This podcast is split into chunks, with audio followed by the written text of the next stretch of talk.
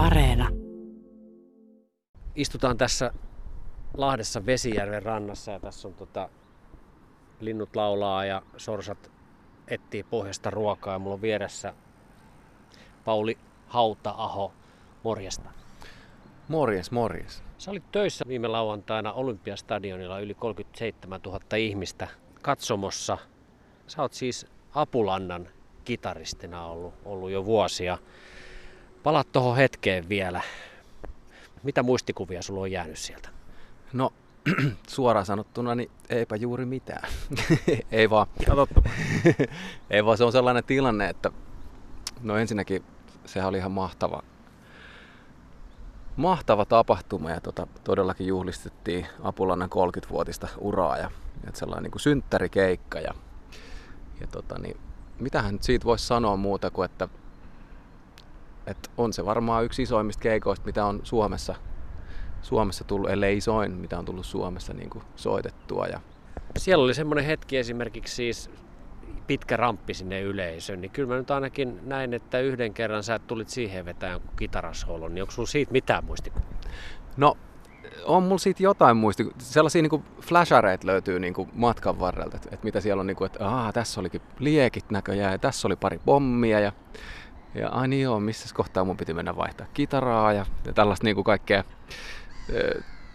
tällaisia niin kuin hetkiä muistelee sieltä, mutta sitten sit se on niin kuin konkretisoitunut vasta se keikka oikeastaan sen jälkeen, kun sitä on niin kuin nähnyt somessa niin kuin vaikka seuraavana päivänä, että aa, se näyttikin tolta ja joo, joo, että siellä on ja sitten sit, sit se, niin kuin, tietysti se yleisömäärä, totta kai se naistii siinä niin kuin, keikalla ja näin poispäin, mutta siinä menee sellaiseen niin kuin, tilaan, missä tavallaan se suoritus niin kuin, tapahtuu jostain, jostain muusta lähteestä kuin tiedostavasta mielestä, niin sanotusti, niin, niin, niin No joo, Hy- hyviä hetkiä. Mutta, tota, mutta kertooko tuo siitä, että siis se keikka meni hyvin, että olitteko te niin sanotusti flow-tilassa, juttelitte sitten keikan jälkeen kundien kanssa, että miten tämä meni? no ehkä oltiin keikakin jälkeen vielä vähän sille hämillään kaikesta, koska siihen, siihen niin kuin kulminoitu sellainen lataus siihen hetkeen, että et ei sit niin kuin, sit on niin kuin vaikea jotenkin niin kuin analysoida niin kuin heti sen keikan jälkeen. Et siinä menee hetki laskeutuessa ja varmaan et itsekin tässä vielä, että se prosessi on niin kuin käynnissä ja varmaan jätkilläkin, että, että, mutta että onhan meillä tässä vielä viikkoa jäljellä. No sä oot vuosia jo ollut siis tota, Apulannan kitaristina. Miten se kävi? Milloin, mikä se tilanne on? Miten ne pyysi sua sinne messiin? Me mentiin tota, muutamia kertoja Samuel Festareilla niin kuin Blankon ja Apulannan kanssa. Sitten siellä, siellä niin kuin tutustuttiin ja meidän basistit oli niin kuin sit keskenään niin kuin jo ennestään tuttuja ja tälleen. Ja olisiko se ollut jopa niin, että toi Apulannan miksaaja Ari dikkaili meidän albumista niin paljon, siis ihan ensimmäisestä albumista niin paljon, että se soi niin kuin jonkun tietyn kesän niin kuin pohjalta niiden keikkabussissa sille taukoamatta. Et, et se tuli varmasti tutuksi kaikille. Ja, ja tota, niin, sit, no, siitä mentiin hieman aikaa eteenpäin ja oli sliipparikeikka Lahdessa ja Ari ja tota, Toni itse asiassa oli katsomassa sitä ja mä menin moikkaan niitä keikan jälkeen ja siinä tuli vaan sellainen niin kuin hetki, että mä vaan heitin, että ehkä meidänkin, mekin voitaisiin joskus tehdä jotain kimpassa. Ja, ja se jäi vähän silleen ilmoille se, se kysymys siinä, että niin päät, no tsekkaillaan. Ja sitten siinä tuli hetken, hetken päässä yhteydenottoa ja itse asiassa, että on tulossa tällaiset Baron Areena keikat, että lähdetkö soittamaan? Ja, ja sitten mä lupauduin sitten tietenkin, tietenkin lähtemään sinne ja sitten mentiin treenaamaan siinä edeltävänä syksynä 14 vuonna.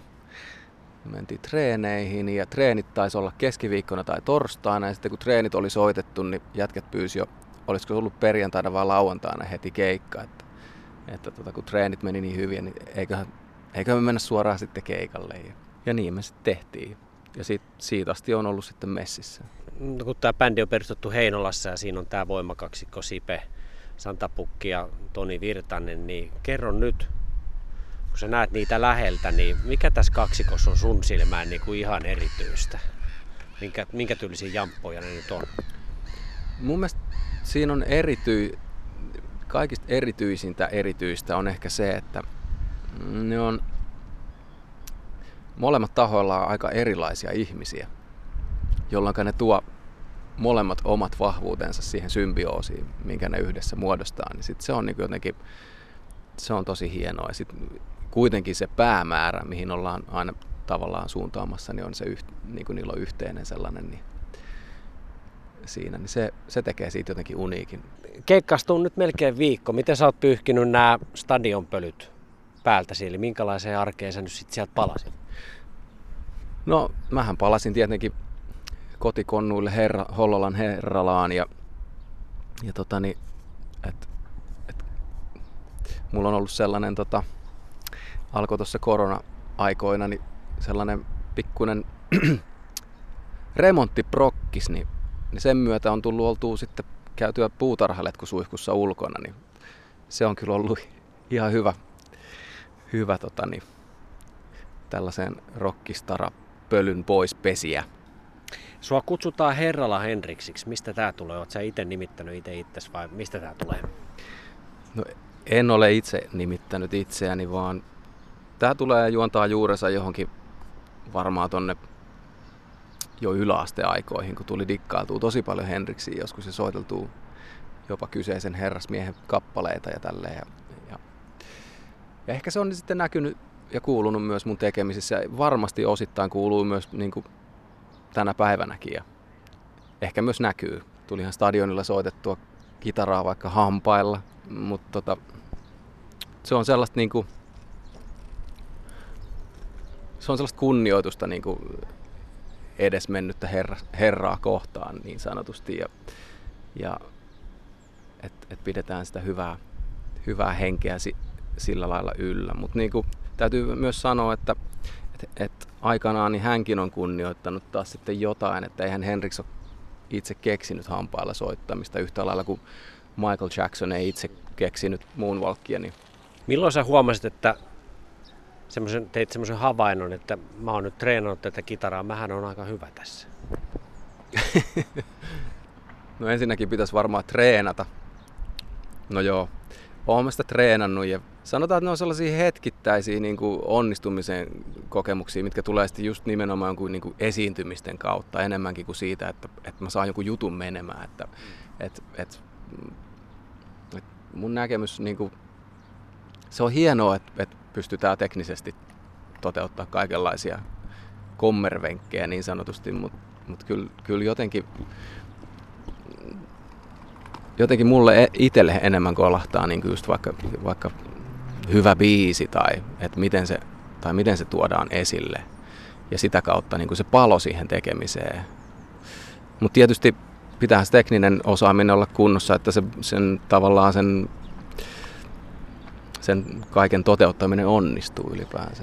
Öö, netistä löysin semmoisenkin faktan, niin se on sun Wikipedia-artikkelissakin, että sä oot 2010, niin Yle X on valinnut sut Suomen toiseksi parhaaksi kitaristiksi. Miten sä oot käsitellyt tämän tilanteen? Joo, tätä puukkoa ja pyöräytystä tulee näköjään jokaisessa haastattelussa. Okei, okay, eli on vakio, mutta miten sä oot käsitellyt tämän? Vai pidät sitä meri? niin, mä oon ikuisesti katkera siitä, että mä oon... Kuka se voi? Sehän oli toi Jussi Ylikoski, Disco Ensemble. Joo. Joo, ei se... Sehän on vaan hienoa, hienoa että on huomioitu, huomioitu jo jo silloin. Ja, ja, tota, ja tota, kyllä mä nyt ylpeydellä tietenkin kannan tätä kakkossiaa. Jotkuthan sanoo, että kakkonen on ykkönen. Näin on. Tota, sulla on oma rock trio, jos näin voi sanoa, oma bändi nimeltä The Blanco, niin mitä sille kuuluu tällä hetkellä? Hyvää, kiitos.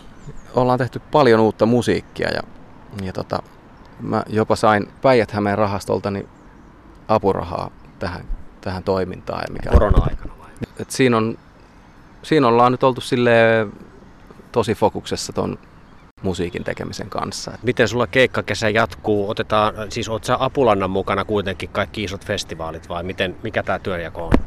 Joo, kyllä. On, jatkan Apulannan kitaristina ja, ja tota, sitten meillä on muutamia keikkoja myös Blankon kanssa tulossa, muun muassa tuolla Heinolassa Multamäki-festeillä 13.8. Korona tosiaan hiljens pariksi vuodeksi muun muassa luovan alan tekijöiden työt, eli muusikotkin ei päässyt keikoille, niin miltä se nyt tuntuu päästä lainausmerkeissä riehumaan tonne rokkilavoille?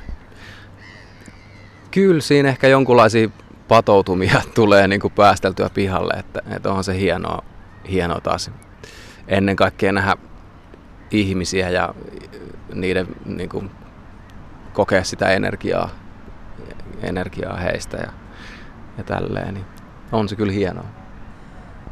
Mitä sä teet silloin, kun sä et soita kitaraa tai tee musaa? Mitä, sä, mitä muuta sä teet?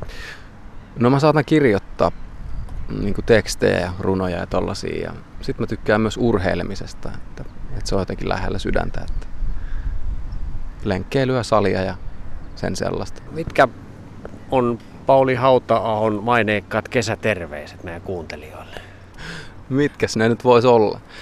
Tulkaa nyt ihmeessä käymään keikoilla ja kannattakaa kulttuuria ja, ja pitäkää huolta itsestänne.